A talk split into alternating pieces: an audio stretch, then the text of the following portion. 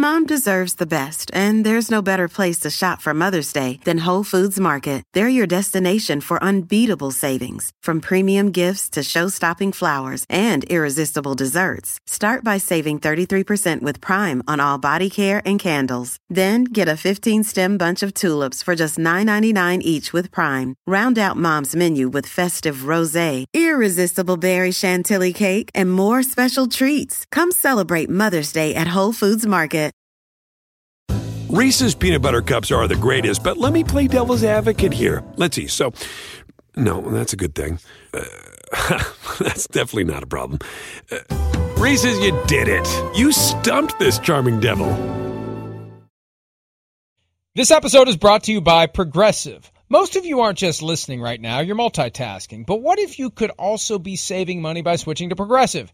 Drivers who save by switching save nearly $750 on average, and auto customers qualify for an average of seven discounts. So multitask right now. Get your quote now at progressive.com. Progressive Casualty Insurance Company and affiliates national average 12 month savings of $744 by new customers surveyed who saved with Progressive between June 2022 and May 2023. Potential savings will vary. Discounts not available in all states and situations.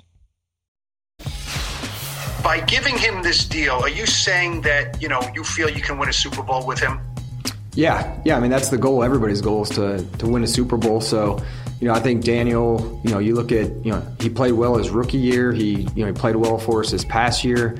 I think, uh, you know, the, the coaching staff has confidence in him. His organization, we have a confidence in him. And, you know, we're going to continue to build the team around him. That's the ultimate goal.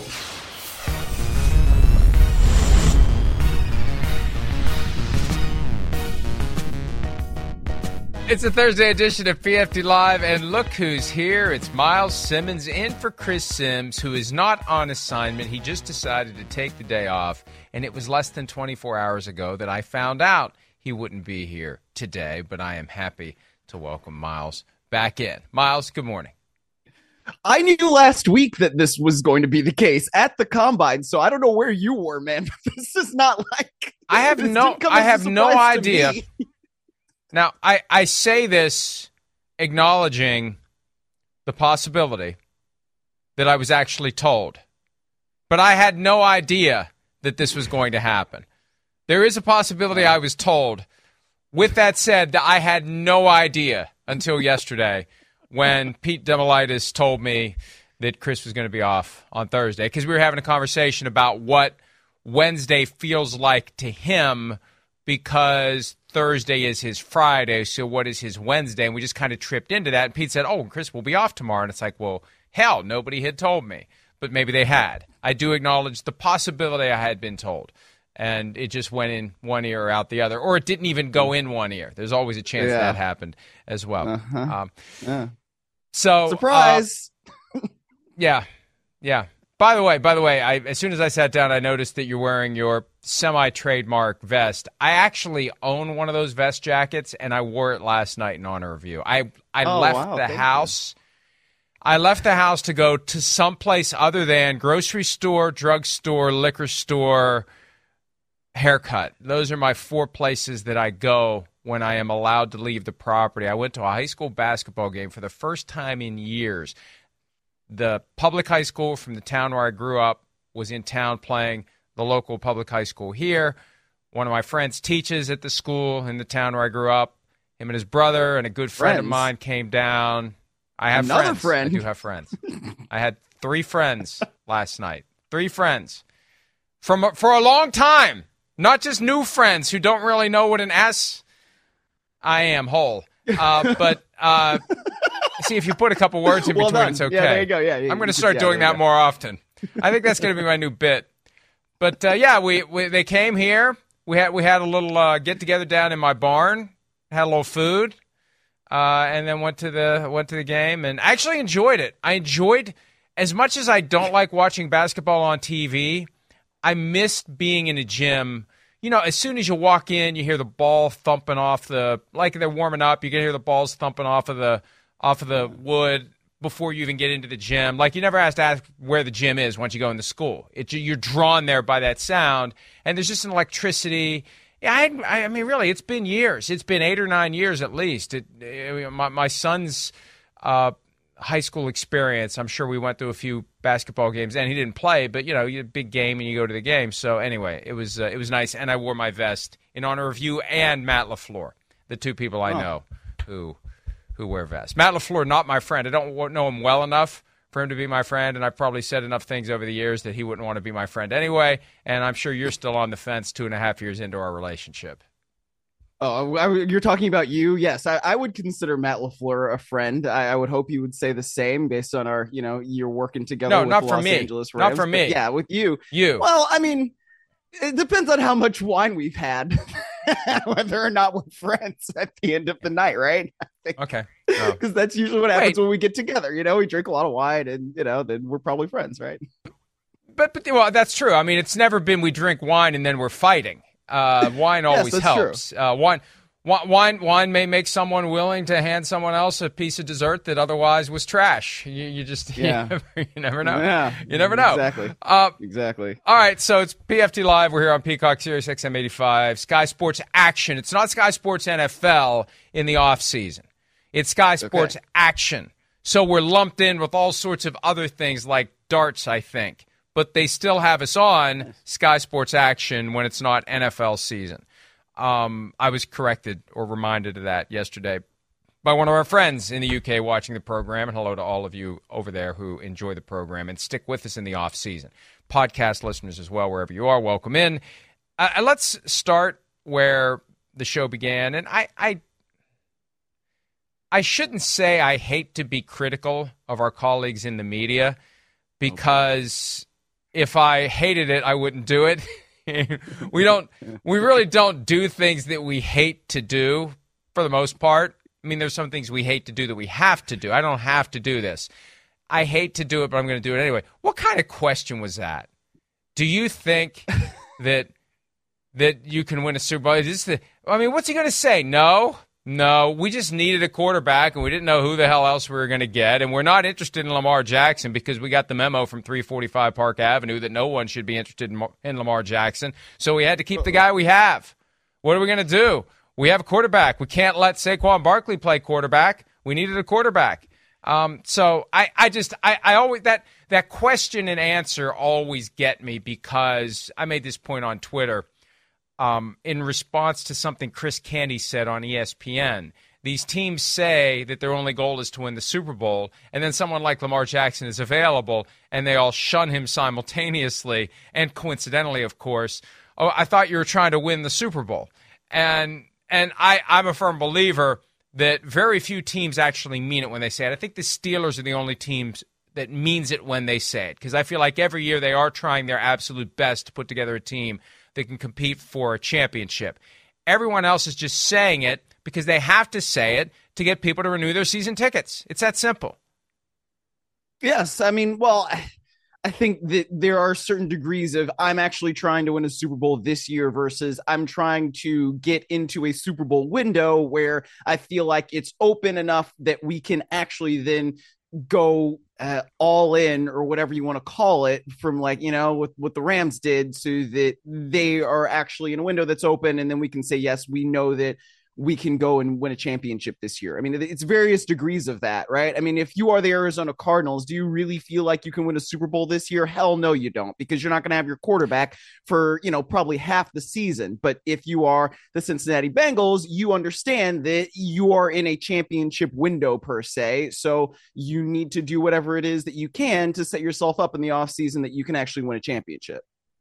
You're absolutely right. And that is the smart way of looking at it. But if we were to ask Jonathan that. Gannon, the new coach of the Cardinals today, he would say, We want to win the Super Bowl this year. Um, yes. so they have far bigger concerns like, you know, not charging players for meals that they're given at the end of the day. Well, they don't charge them, they just take it out of their paycheck and I guess hope that they don't notice. Who knows? Yeah. Uh, all right, I know, but if if they don't see it, it doesn't feel the same. I've lo- I learned that long ago when I was introduced to the concept of quarterly estimated taxes. By taking taxes out of paychecks, people are far more likely to just say, okay, those are the rules.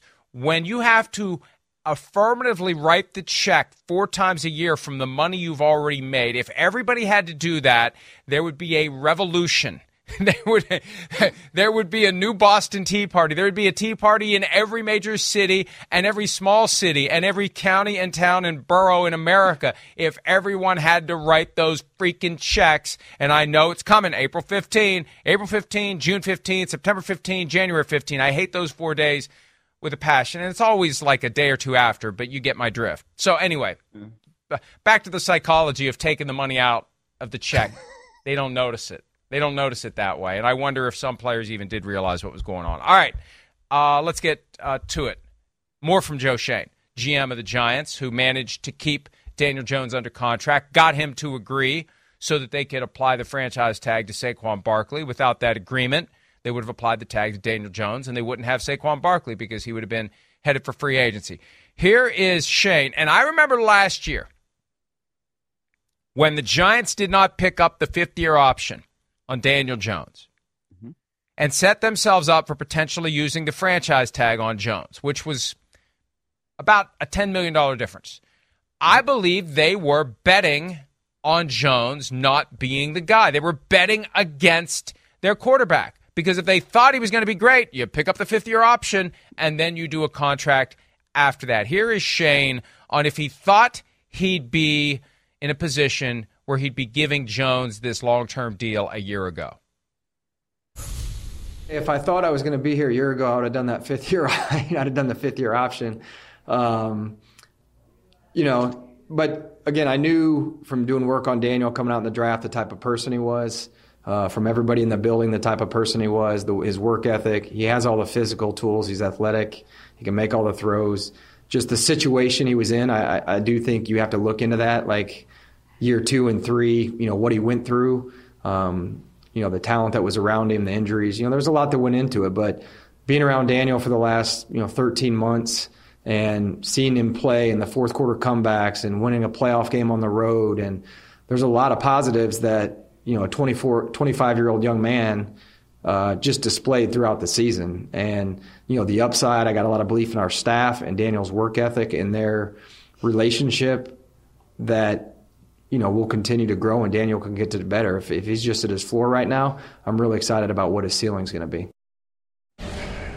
And look, it's a win win because Daniel Jones needs to be working with head coach Brian Daboll because Daboll got a lot out of Jones, just like he got a lot out of Josh Allen. And even though Allen is a cut or two above Jones, similar skill sets, right? Good mobility, big guy, big arm they just need to get some receivers around him now. By the way, Joe Schoen, welcome to the Vest Club as well. I didn't notice that on the way in when we played the clip, saw it that time. But they did what they had to do. And they made the wager last year that they, they, I guess they would rather, and I think this is how Joe explained it when we had him at the scouting combine a year ago uh, or after the draft, whenever, I think after the draft is when we had this conversation. It's it's better to be wrong this way than to be wrong the other way. If Jones had stunk and they'd be on the hook for a fully guaranteed 24, 25 million for this season, that's not good for them. So, yeah, well, we had to sign a long term contract. Good problem to have, sort of, because they believe he can play and they, they believe they can win a Super Bowl with him, as Joe said. Yes. Well, I think part of it too is that you understand that, you know, the quarterback is going to command a certain amount of money on the open market, right? And so if you did this last year where you picked up the fifth year option and then, you know, you're saying that, okay, he does stink, well, then you're in the situation like the Browns were in last year with Baker Mayfield. And they've got to try to get rid of this guy and they know that they need to upgrade a quarterback but it's harder to do that because you know you end up having to eat a certain amount of salary so that you can get him to just go away. The giants didn't necessarily want to be in that position. I i totally understand that. And really when you haven't been around daniel jones in the building you haven't seen how he responds to the coaching from not just brian daboll but also offensive coordinator mike kafka who i don't know is getting enough credit in a lot of these discussions about it because it's not like brian daboll is calling the offensive plays right? That that is mike kafka's job And so I think that what Kafka's been able to do is maximize the skill set that Daniel Jones has so that it's not just, you know, he's going out there and he's winging it or whatever. Talking about a guy who had a league low 1.1% interception rate. That that means something. And when you're not turning the ball over, it means that you are giving your offense a chance to score. Now, only had 15 touchdowns last year too, so that number's got to go up. But I think part of what the argument here is is, you know, you bring back Daniel Jones and he's not just on that 32 million dollar cap hit that he would have had if he were on the franchise tender. Right? You're able to then lower that thing with the contract, and then you're able to add more weapons around him and then you would expect a little more offensive production. So all of these things go into it as to why the Giants are all right, even though they have given Daniel Jones ostensibly a lot of money for what doesn't necessarily seem like the production to match it. Well, and the key is they now have some breathing room to add some weapons. He did well right. when you consider he did not have a great core of receivers. Yes, he had Saquon Barkley and will have him at least for one more year, but he didn't have big name receivers, the guys they signed like Kenny Golladay. Just it didn't pan out. And look, Daniel Jones got the last coach and GM fired. I mean, not him specifically, but he was part of the problem that got people fired. So I can understand why on the way through the door, you just want to be sure. And you yeah. make the calculation let's be sure that he's our guy before we we make a financial commitment beyond 2022, which is what they did. Now, as to the contract itself, and we're going to see this time and time again. This is the rhythm. This is how it works.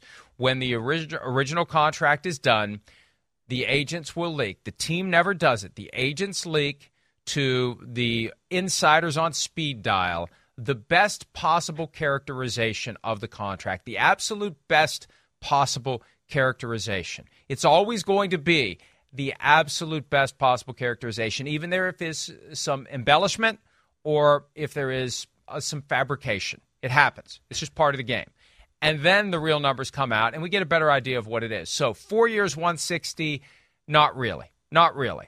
That gets it to an average of 40 million per year. And that was like the big pressure point. Mm-hmm. Wanted 45, well, wanted 45 to get to 40. Get to 40. Got to get to 40. Yeah. So got to 40 technically, but the way to get to 40 is with a fourth year non-guaranteed salary of 47.5 million, you take that out, the average is 37.5. And that's how people are looking at this. It's a three year, $37.5 million contract, and the Giants hold an option for the fourth year at 47.5. He's going to have to be really good the first three to get them to say, hell yes, we'll pick up that option. And frankly, going into that year, they'd probably give him a new contract in lieu of paying 47.5, and he'd have more security and more money down the road because the market's going to keep going up and up and up and up. So, mm-hmm. with that said, three years, 37.5 million Two years, 82 million. I've seen some confusion, and we were part of that as to whether or not there's another 12 million that is guaranteed as a practical matter because it vests next year. It's money for year three that vests in year two. That's not what it is. It's two years, 82 million, and the Giants can walk away after that. Guarantees vest the next year. So look, it's 41 million for two years, which is about 10 million more than what he would have gotten under the franchise tag for 2 years. So he gets a little extra. It's a 2-year commitment minimum by the Giants and then after 2024 they have an opportunity to pull the plug if it just ends up being a disaster. They have protection against Daniel Jones not being the guy that he was last year. And so that's how it works. And people are like, boy, these are really short term deals. Well, unless you have Patrick Mahomes or Josh Allen or Joe Burrow or Justin Herbert or Trevor Lawrence. For everybody else, you want to have flexibility in the event that the guy you currently have goes this way instead of that way. Yes. Yes, exactly, exactly. And, and, so that's why it's a lot of these deals oftentimes are two years and we'll see. you know and, and, i think that makes total sense from a roster construction standpoint you you don't necessarily think that daniel jones is going to be a total bust this coming year in 2023 because of what he showed you in 2022 again joe schoen mentioned it he won a playoff game now we can talk about how bad the vikings defense was and they were bad but they still went on the road and won a playoff game. And so I think that means something. And so if you're talking about it and if you just kind of like look into your crystal ball in the future, what is going to be the case? Well, you're going to give Daniel Jones all of the 2023 season to see what he can do and see if he can continue to stack those blocks and build on what he did in 22. But if things go belly up in 2022, then it would be like, all right, we're going to maybe bring in some competition in 2023, see how well Daniel Jones does, excuse me, 2024, see how well Daniel Jones does then. And then if it doesn't work, then that's when you pull the plug. All of this makes logical sense for the New York Giants when it comes to how are you going to construct your team and possibly keep that Super Bowl window open as long as possible. And if you're Daniel Jones, if you get 10 million more than you would have made on the two franchise tags, that's that gives you enough incentive to say, "Yes, sign me up for that. That makes sense. Let's go and let's try to win." And I wonder how much of that extra 10 million was aimed at just getting the deal done so they could tag Saquon Barkley. I know Saquon Barkley was very happy for Daniel Jones, but as a practical matter, by doing the deal when he did it, Jones allowed Barkley to be tagged. If Jones had simply said, "Sorry, I'm going to wait until July 15 to do this deal," then Barkley becomes a free agent because Jones gets tagged. So uh, it's good for Jones to do this because keeping Barkley around helps him continue to play like he did last year. It's always better to have the established guy at running back, and he may be around. I don't know. Who knows? Another year or two or beyond this, we'll find out. We'll, we'll play some of that sound coming up. But but that was part of the incentive. Accept the deal so you can keep Saquon, even though it doesn't really help Saquon because he doesn't get his shot at the open market. And at running back, you want to get to the open market as soon as you can. Here is Jones talking about the pressure that necessarily comes from carrying around a $40 million per year contract, even if it really isn't. Yeah, I certainly feel, you know, I've always felt that responsibility and, and uh, you know, playing this position, um, you know, especially for a team like the like the New York Giants in the city, you know, you have that responsibility, and and uh, I take that very seriously, and um, it certainly doesn't change, and um, yeah, I, I, certainly do feel that, and, and it's my goal to, to earn that, you know, every day, and, and you know, in the off season while we're preparing for, for the season, and then when we get to the season, um, you know, doing my best and, and uh, preparing this team to win games, and, and to me to put put us in a position to do that. So, uh, yeah, I take that responsibility very seriously. You know, a point Chris Simms made earlier this week, and it's a, a good one. When the inflated numbers get put out there by the agents, the only person that it really helps is the agent because the agent takes that headline and uses it when recruiting new clients. It puts more pressure on the player. 40 million puts more pressure on the player than 37.5. Once you cross into that that new 10, when the 3 becomes 4, there's an expectation this guy's going to be good. If he stinks, holy crap, we gave this guy 40 million a year. Well, we didn't, but you get the point. Now, the other side of it, too, if he plays better than expected, he's got, and it's a, a very creative incentives package where there's 70 million available, but the maximum he can earn is 35 million. And it's based upon his regular season ranking at quarterback in various categories top 15, top 10, top 5. And then it's postseason achievement um, and it's a rolling thing every year. It's available, and again, it's up to 35 million on top of that, which could make it an even better deal depending upon how he plays. So he's still got a carrot. He's got 82 million guaranteed. He's got his base deal, and he's got a pretty significant carrot that he can earn pieces of in a bunch of different ways that can make this an even better deal. So he's got the incentive. Not that he didn't have the incentive anyway to play well, but he's going to get paid if he plays like a guy who's in the top half of the league. And if he pays like a guy who's in the top 10 or the top five, he's going to make even more. Right. And, I mean, that's kind of the way it should be, I guess. But I mean, when it comes to the pressure and all that, I mean, he was already the number six overall pick in the draft in 2019. So I mean, he plays for the New York Football Giants. This is one of the premier franchises in the league. At least it's supposed to be, unlike when it was a joke under Joe Judge. So I mean, I, I just I feel like there is some inherent pressure that comes with that in the first place, and it, it's not like he hasn't been able to handle that. And so if you add this on, I don't know how much more pressure that makes it. I mean, I guess it does ratchet it up a little bit if you say that this guy is a $40 million quarterback, which he is, but he isn't. Right. I, I mean, I, I guess. But if you're a quarterback, there is inherent pressure in how do you deal with that is going to be the way that you're going to be able to either make it or not make it. So, I mean, you see right here, he is now in the top 10 in highest paid quarterbacks in average annual value, which, like, fine. But if you play like a top 10 quarterback, it's going to be, you know, one thing. And if you don't, then it's going to be another. But if you look at these top 10 highest paid quarterbacks, Mike, it, it's not like those top 10 highest paid are the top 10 that we would rank in quarterbacks. I mean, there are at least three quarterbacks on there, maybe probably four, if not five, that I would not say are top 10 quarterbacks in this league. Well, and there are guys on there as well who have yet to get their second contract, so they haven't crashed the party. Joe Burrow, Justin Herbert, Jalen Hurts. Trevor Lawrence. Trevor Lawrence is still a year away from even being eligible for his contract. But yeah, that's kind of the way it goes. The salary rankings and the actual quarterback rankings are two very different things. And when you look at that current top 10, one name we don't see is Kirk Cousins, who at one point was the highest paid quarterback in football not that long ago. So it, it's constantly going to change. The market's constantly going to go up because the salary cap keeps going up. Again, we see these numbers in isolation and we say, wow, these guys are really overpaid. No, they're not. They're yes. paid exactly where they should be paid, in line with the salary cap and in line with the fact that the owners take the other half as they sail around on their super yachts in the Mediterranean. Okay.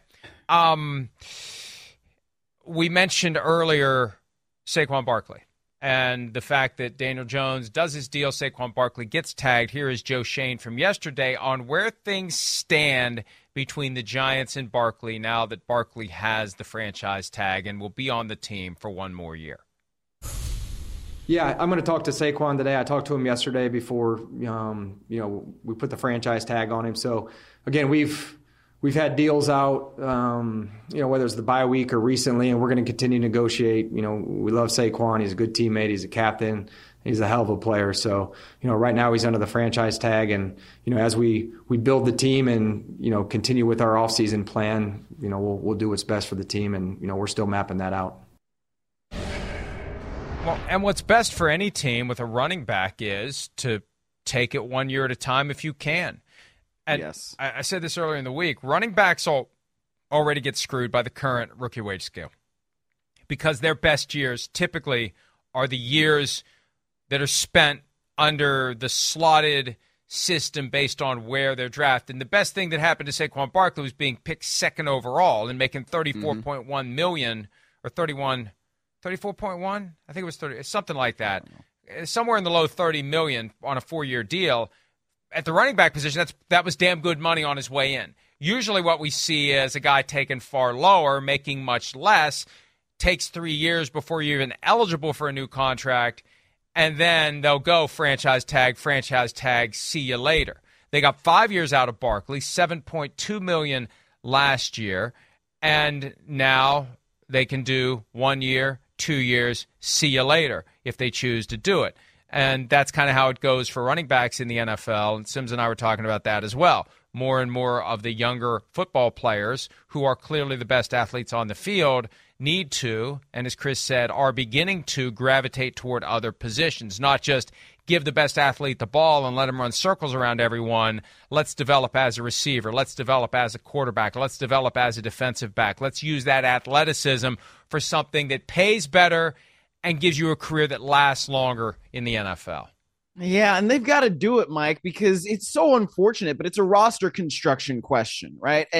Are you going to pay that much money for a premium running back where you could spread that money around and then, you know, use your late round draft picks, use an undrafted pick, uh, undrafted free agent, I should say, to then bring in a running back and do what the Chiefs did, right? Use Isaiah Pacheco as your lead back who was drafted in the seventh round, and then you win the Super Bowl. I mean, it, it it's hard to say that running backs should get 10 million plus when you're talking about roster construction unless it is the most special of special dudes. And it's really unfortunate. And I always feel bad saying it because I, I, want players to be able to make as much money as possible. But if I'm a GM, my thought process is totally different.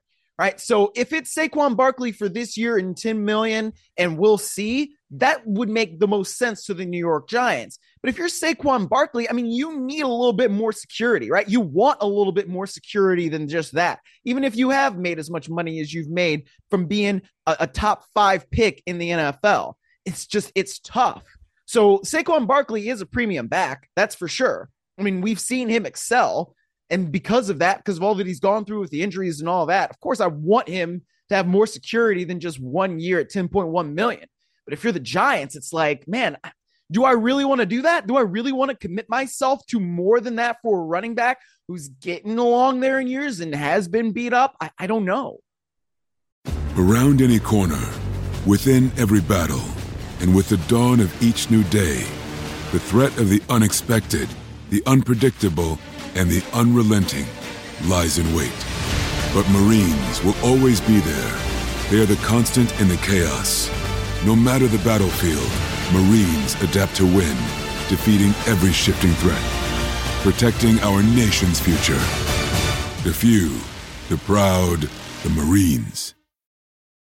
Mom deserves the best, and there's no better place to shop for Mother's Day than Whole Foods Market. They're your destination for unbeatable savings, from premium gifts to show-stopping flowers and irresistible desserts. Start by saving 33% with Prime on all body care and candles. Then get a 15-stem bunch of tulips for just $9.99 each with Prime. Round out Mom's menu with festive rosé, irresistible berry chantilly cake, and more special treats. Come celebrate Mother's Day at Whole Foods Market.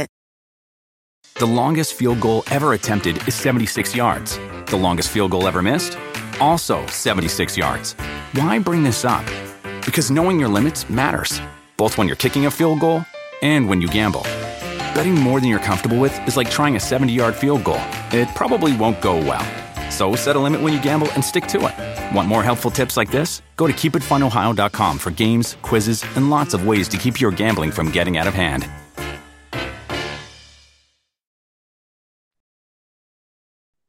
One of my friends who was here last night remained my friend, even though I influenced him at a very young age to be a fan of the Vikings. He's still my friend now, despite going through the same trauma that I've gone through the last 50 years. But Dalvin Cook's name came up in the barn last night, and what happens with Dalvin Cook? And look, he's entering year seven. He's due to make 10.4 million this year.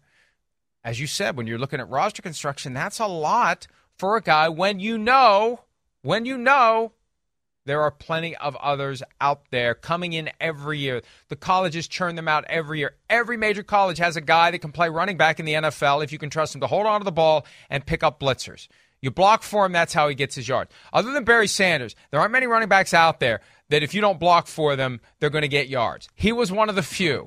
You got to block for him, and they hit the hole, and off they go. And there are many guys who can do it. And when you get north of 10 million a year, and you've been around five, six, seven years, that's where it's it's it's dicey. That's why Derrick Henry at 10.5 million for this year, after seven years in the NFL, is on the trade market. It's a lot to justify when you're talking about the running back position when you have so many cheaper options, and we know that's just how it is. Interchangeable parts in the football machine. And yes, recognizable name, star player, fans love him. Bought his jersey. How they just bought Dalvin Cook's four after all those years of buying 33. They got to yeah. keep him in Minnesota. They love him in Minnesota, and I won't be surprised if they work out something that brings down his cap number. Maybe he saves his cash for this year. He still gets his 10.4, but they got to come up with something to reduce the cap charge uh, in order to justify the roster spot. It's it's that simple, and teams go through that. It's the bill that you have to pay on the back end of a great running back's career, and six, seven, eight years is far closer to the end than the beginning. All right, we are close to the beginning, potentially, of the Aaron Rodgers era in New York. And, you know, that was another hot topic last night. And when I actually go out in public and people want to ask me football questions, question one what's going to happen with Aaron Rodgers? That's all anyone wants to know. And the fact that the cat is this far out of the bag with the Jets on the one year anniversary of Rodgers telling us that, not us specifically, because he doesn't talk to us, telling the world generally that he's going to stay with the Packers for 2022, we become aware of the extent to which the Jets have pulled out all the stops to get him. And I don't think you get to this point if he's going to stay in Green Bay. Like if this right. Jets thing just doesn't work out, if they decide they don't want him, if he decides he doesn't want them, I don't think it's going to be Aaron Rodgers is staying in Green Bay. I think the Packers right now are kind of at that point where you've got a four point lead with three minutes left and you're just kind of holding your breath. You know, you just kind of wait. Let's let's just run the clock out. We got the ball. We're up four. Let's just not say anything. Let's not make any abrupt movements here. This plane is potentially going to land, no pun intended, with Aaron Rodgers gone. Let's just continue to let nature take its course. And I feel like that's where it is because if the Packers were committed to this guy, they, they, would do what they did two years ago when the 49ers called the night before the draft and said, Hey, any chance you want to trade Aaron Rodgers? And they laughed and hung up. Two years later, they are far removed, Myles, from laugh and hang up phase. Oh, no doubt. There's no doubt. And, and, whether it would be, you know, them sweetening up Aaron Rodgers' contract or I don't know, more publicly coming out and saying, hey, we definitely want you for 2023 or whatever it would happen to be privately, publicly. I don't know. Maybe they'd also go supplicate themselves here in Southern we were California drunk. at the feet. We of... were drunk. I'm sorry we were drunk. That's what they'd have to say. With what? I mean, what, I don't know. What do you mean? I'm sorry we were drunk. No, the Packers. I'm saying to try, like, to turn this around at this point. Like, give oh. him more money worship at the altar of Aaron Rodgers. Sorry we were drunk for a week. But I mean, some excuse to somehow put this toothpaste back in the toothpaste holder. As our good friend Shereen would say. Williams, it's yeah. too late. It's too late to turn this thing around. Yeah, no, I mean it totally is, but it's too late to turn things around for the Packers. But it's also too late to turn that jet around if you're Woody Johnson. I mean, you were already here. You know, like how are you going to go to Aaron Rodgers and be like, "Hey, you should come play for us"? And da da da da. This is a getting to know you meeting, getting to know you meeting, whatever the hell that means. When you know you're recruiting basically this quarterback who may or may not want to play for you. It what happens to the Jets if they don't land, and pun intended there, Aaron Rodgers, right? If they if they don't get Rodgers, what are they going to do? I mean, you you don't have Plan B anymore. Derek Carr's gone now. Yeah, he's with New Orleans. Are you going to go sign Jimmy Garoppolo? That's not a great plan C. Do we turn our faces back to Zach Wilson?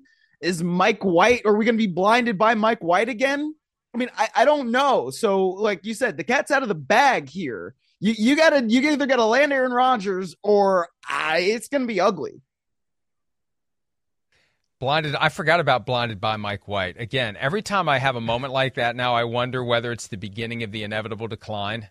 I forgot about blinded by Mike White. We went from the guy that blinded everyone to the guy who intentionally blinded himself to come up with his decision on his future. How you like that one? So, uh, and you know, here's the danger. And I've said this all week long the Jets are surrendering all power to Aaron Rodgers. Yes. They are giving him, as a practical matter, the keys and the authority to do whatever he wants. Oh, Aaron, don't want to show up for the offseason program? I mean, I can envision it now.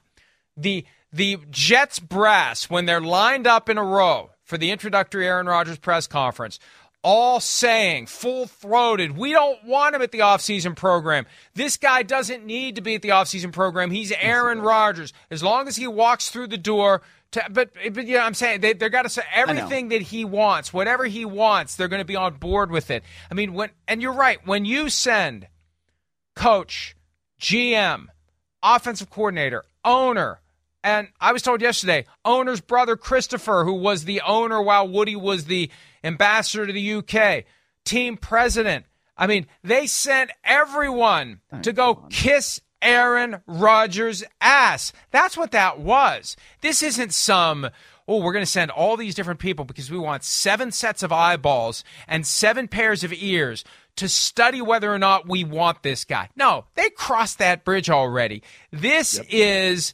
convincing Aaron Rodgers that he should want them. Because if it's the other way around, and I remember making this point when the Broncos went to see Jim Harbaugh in Ann Arbor and not the other way around.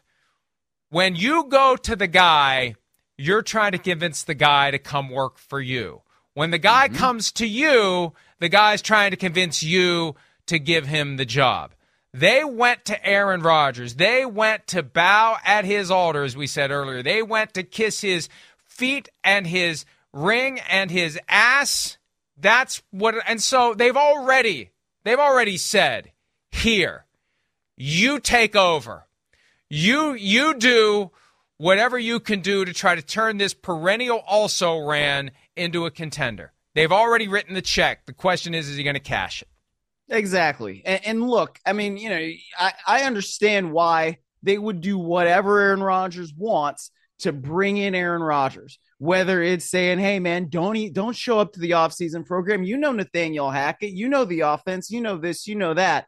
But we all know that it matters what you do in April and what you do in May and what you do in June because the Kansas City Chiefs just won the freaking Super Bowl without Tyreek Hill because Patrick Mahomes brought all those dudes together in the offseason and got them comfortable with him. So I just, you know, and the, the thing didn't happen with Aaron Rodgers last year in Green Bay. So we understand how important the offseason program can be. And especially if Aaron Rodgers is going to a new team for the first time in his career and he's going with these young receivers who are talented, right? You've got dudes there. You want him with Garrett Wilson in the offseason. You want him with Corey Davis in the offseason. Get these guys all on the same page and get them all ready. So I, I just I feel like if Aaron Rodgers is going to really want to do this, he should be all in, right? I mean, be Tom Brady in 2020 where there were COVID restrictions and he was still going to high school fields and throwing with these dudes so they could get on the same page. Uh, it took them a little bit longer to really get going because they didn't get going until November, really offensively. But at the same time, when you are the quarterback and you are the lead dog, you need to take that lead dog position. And if Aaron Rodgers is going to do this, that's what I would like to see from him. Um, I was reminded when you said that. Remember the weird story from three years ago? Was it Byron Leftwich with a bag of balls wandering around some guy's house? He went to the wrong house because yes. he was getting together with Tom Brady, and it was clearly a violation of the rules regarding the off-season interaction allowed between coach and player. And they yes. were going to go out in the backyard and they were going to have a catch. I mean, he had a bag of footballs with him when he walked into the wrong place. Uh, and that and nothing ever comes of that. You know, comes of something comes of it if the league wants it to, and the league rarely wants yeah. it to. And it's Tom Brady. They weren't going to give the Bucks a hard time. It was the the top story of the 2020 season, and it worked. But you're right. He's got an obligation to be all in. Even if the Jets say you don't need to show up for the offseason program, he needs to say, I want to be there. I have to yeah. get to know everyone. See, that's the one thing that I, I I'll believe it when it happens. I, and, and, you know ESPN is putting out the word that the Jets have optimism. Well, I'd like to think they have optimism. They're, they've started this dance. The question is, when the music stops, will Aaron Rodgers be dancing with the Jets? And from his perspective, when he's played for one team his entire career, and when he says, I want Randall Cobb back, I want Marcedes Lewis back, I want David Bakhtiari back, that is a manifestation of, at a core level, he likes things to be the same. He likes mm. things to be familiar. He likes things to be comfortable. And you take yourself out of Green Bay, Wisconsin, and you drop yourself into new freaking York City, New Jersey, with a new team, new players. And the one commonality, obviously, is Nathaniel Hackett, so that helps a little bit, but that's one dude. Everybody else, unless they're going to sign Randall Cobb, and they probably will, I, yeah. I assume that Cobby is going to be wearing a green helmet not a green jersey. Well, still a green jersey, but you get my point. Playing for the Jets in 2023. I mean, they're going to give him whatever the hell he wants to make him comfortable. That's part of this dance. They've decided to sell their soul to the Prince of Deliberate Darkness. And we're going to find out what happens. And I'm not complaining, Myles, because for our purposes, it's going to be great. Oh, yeah. Oh yeah, it's just that's just content, content, content, baby. And you know what's funny, Mike? People talk about oh, you know, the media market and it's different and it's this and it's that and it's New York versus Green Bay. I, the real difference there is not just the media, right? Because we've been talking about Aaron Rodgers nationally, especially you, for years and years and years and years, right? The, the real difference is going to be the beat reporters because the beat corps for the New York Jets is different than the beat corps in Green Bay, Wisconsin. And I don't mean that in a negative way toward either one of them. It just is different. And so that's where you might see a little bit of difference I, because look, New York is different just from like who is there, how these personalities work, who is covering you on a day-to-day basis? How many people are in the locker? How do you have to do a podium versus just you know standing at your locker in green bay and having everybody crowd around you? And it's still uncomfortable but it's different than what you do as a quarterback of the new york jets. So i think that is also a part of it here where we're talking about what are all the differences and what's the same and what's not and what's this and what's that. There's just a lot of difference going from the quarterback of the green bay packers to then going to the quarterback of the New York Jets, where the expectations are going to be sky high. And frankly, they probably should be when you have a quarterback who we know is as talented as Aaron Rodgers is and can still get it done, at least from what we saw in certain situations. It's 2008 all over again. At some point, it would be yeah. wise for Aaron Rodgers to deviate from the Brett Favre career track, especially once he arrives in New York, if you get my meaning. Yeah but yes, but I he do. is on he is on the he is on the Brett Favre career path. And what were the expectations when Favre went to the Jets? We didn't have nearly as much time to build up expectations and hope. It happened so suddenly. Right. Brett Favre decides when training camp opens, I'm coming back, and it was Buccaneers or the Jets, and then it happens, and you know the rest of the league is ramping up for the season, and it just kind of got thrown in with everything else. This is going to be, if it happens soon, months of buildup, months of discussion. And to your point about the difference between the press corps, and, and look, this isn't a Green Bay thing. Most teams are like the Green Bay media, where they're not going to ask the tough questions. You can't because that one question that you asked that may have created a soundbite that plays on ESPN for you know six hours the cost for that is you become the person that they don't want to give people to. They don't want to give you access. They get to a point where they don't want to even give you a credential. You can't stand out as being an agitator when you're somebody who is following the team around everywhere, whether you work for the Packers directly or not. Because right. if they don't like you, you can't do your job, or it's so much harder to do your job if they just don't like you. So you go to New York and all bets are off. And Myles, I guarantee you that members of the press corps that cover the Jets are pouring through every appearance that Aaron Rodgers has had with Pat McAfee for anything they can ask him.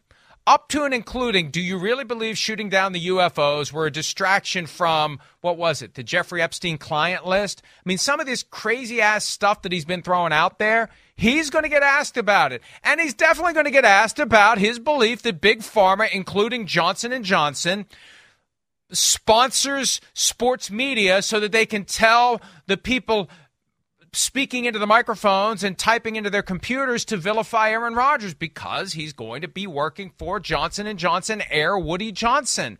That's not just going to be glossed over in New York. If it happened anywhere else, it would be. In New York, he's getting asked that question. And I, I hope he is ready for what's coming. And maybe he is. Maybe maybe he relishes that. I mean, he's taken that heel turn recently.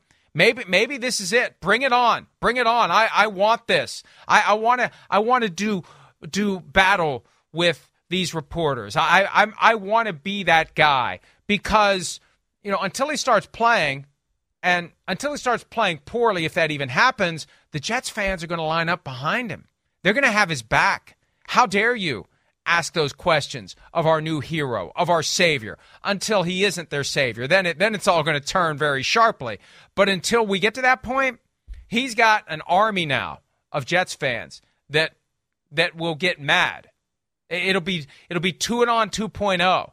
They will be behind him completely and entirely throughout the offseason and until they get to the point where they decide he isn't the guy that they thought they were going to be that, that they thought he was going to be. I, I, would say this in fairness to the Green Bay press corps, right? When we got faced with the whole Aaron Rodgers lied about being vaccinated versus not being vaccinated and the whole I've been immunized BS that he put out there last year, they were pretty tough on him in that subsequent press conference. And so that's kind of how we got some of the stuff that we got because they, I mean, look, they're the ones that are in the room with him, where he's this unvaccinated person in a room full of vaccinated people, and he's supposed to be vaccinated. So I, I, there is the difference between kind of tough but oh. fair and then adversarial, and I think that's kind of where it it crosses things and makes it different. Yeah, and and look, that whole thing that he pulled on the Green Bay reporters was a crock of you know what. I said it enough times it yesterday. I'm not going to say it yet again today. Okay. Um, but but still, but my point my point is, to do the job effectively, you can't agitate. You can't be adversarial, except right, when yes. it's absolutely necessary. In New York, they're going to be adversarial. They're going to be combative. They're they're going to be they're, they're, they're going to be different than they would be anywhere else. We know that. That's part of being in that market. And no matter who shows up for the press conferences, you're going to be on the back page. You're, you're, you're, mm-hmm. they're going, they're going to, they're going to have coverage in every publication. It's going to be on WFAN. He's going to be scrutinized. He's going to be criticized. he's going to have to be ready for it. Matt Casey makes a good point. Matt Casey, a lifelong Jets fan, who in his lifetime has not seen the Jets play in a Super Bowl, much less win one. Um, what percentage of Rodgers' interest in the Jets comes from the fact that if he wins a Super Bowl with a lowly Jets franchise, it burnishes his legacy in a way that nothing else would. Winning another hmm. Super Bowl with the Packers wouldn't do it. And you know what? If he doesn't win a Super Bowl with the Jets, see, this is why I think he didn't want to go to the 49ers. If he doesn't win a Super Bowl with the 49ers, he's a failure. If he doesn't win a Super Bowl with the Jets, what do we say? Well, it was something other than him. Like Brett Favre didn't even make it to the playoffs with the Jets in one year. So it's kind of like a no lose spot for Rodgers. And there's a huge upside. If you do win a Super Bowl with the Jets, you are conquering hero. You have done something that not even Tom Brady had done. You've turned a lowly franchise into a champion. And, you know, at this point, he's not going to get anywhere close to seven. So maybe this is the next best thing. Try to get number two with a team that has been suffering for more than 50 years to try to just get back to the Super Bowl and then try to win one. Yeah, well, I mean, I would kind of call the Buccaneers a lowly franchise, but I mean, I guess they had won a Super Bowl had, in 2002 well, they had one, John yeah. Gruden. So, yeah. but yeah, I mean, I I, yeah. I, understand what it is that you're saying here, but yeah, it, it is different when you're talking about the New York Jets and all that that franchise means, especially to that metropolitan area, and, and what it would be for him to win that Super Bowl. Yeah, I, I think it would be different than just winning a second one with the Green Bay Packers. And and the Buccaneers were a team where when Brady picked them, it's like you know they're set up. This is it. They're ready to go. With the Jets, yeah, it feels like that. they're pointing in the right direction. Yeah, no, they well, look look how good they were with Jameis Winston. I mean, they were seven and nine with Jameis Winston throwing thirty plus interceptions. I so guess, the idea yeah. was you're bringing a quarterback that takes a little bit better care of the football, and the sky's the limit, and it was. Mm-hmm. But the Jets are still they're kind of under the radar, lining everything up. Yeah, they were a contender last year until it all fell apart and and maybe Rodgers is the difference maker. Now, I, one last thing before we take a break, because I know this has already been addressed by Joe Namath, letting Aaron Rodgers wear number twelve, and it's easy for me to say it because I'm not the one that has to wear a different number than twelve. But I, I just I'm not a big fan of this temporary license to wear the jersey of a of a legend who has retired. At least Joe Namath is alive to say go ahead and do it. But I said this with J.J. Watt. I said it with Peyton Manning when they got permission for him to wear number 18, which had been retired for Frank Tripucka in Denver. I, I don't like that. I think the, the, the magnanimous thing to do for the player is to pick a different number. Uh, I but but you, do you really think after everything else they're doing to get Aaron Rodgers to pick the Jets, do you really think they're not going to issue number 12? Even if Joe Namath said no, I think they're issuing number 12 to Aaron Rodgers. Yeah, I think it's still going to be Aaron Rodgers wearing number 12 as opposed to like 15 or something. Yeah. Um, I, I, but again, and and this is not. Oh, you just hate Aaron Rodgers. I've said it about him. I said it about J.J. Watt. I said it about Peyton Manning. I'll say it about anybody. When there was talk last year of Russell Wilson two years ago going to the Bears, and it was like, are they going to give him Bronco Nagurski's number? I think it was Bronco Nagurski. Now you, you know, you just there's a certain point where you just have to say it's just a number. It's part right. of the effort to dehumanize players. I am my name. I am not my number. Don't let the thing they use to make me not human become so much of my identity that I can't put a different number. The number is ultimately meaningless. It really is. It really is. But it becomes meaningful because it becomes attached to the player. Let's take a break before we get way too existential on that issue of numbers and names. We're going to do a little whip around. There's so much news in the NFL right now. We're going to try to hit as many different topics as we can when PFT Live continues right after this.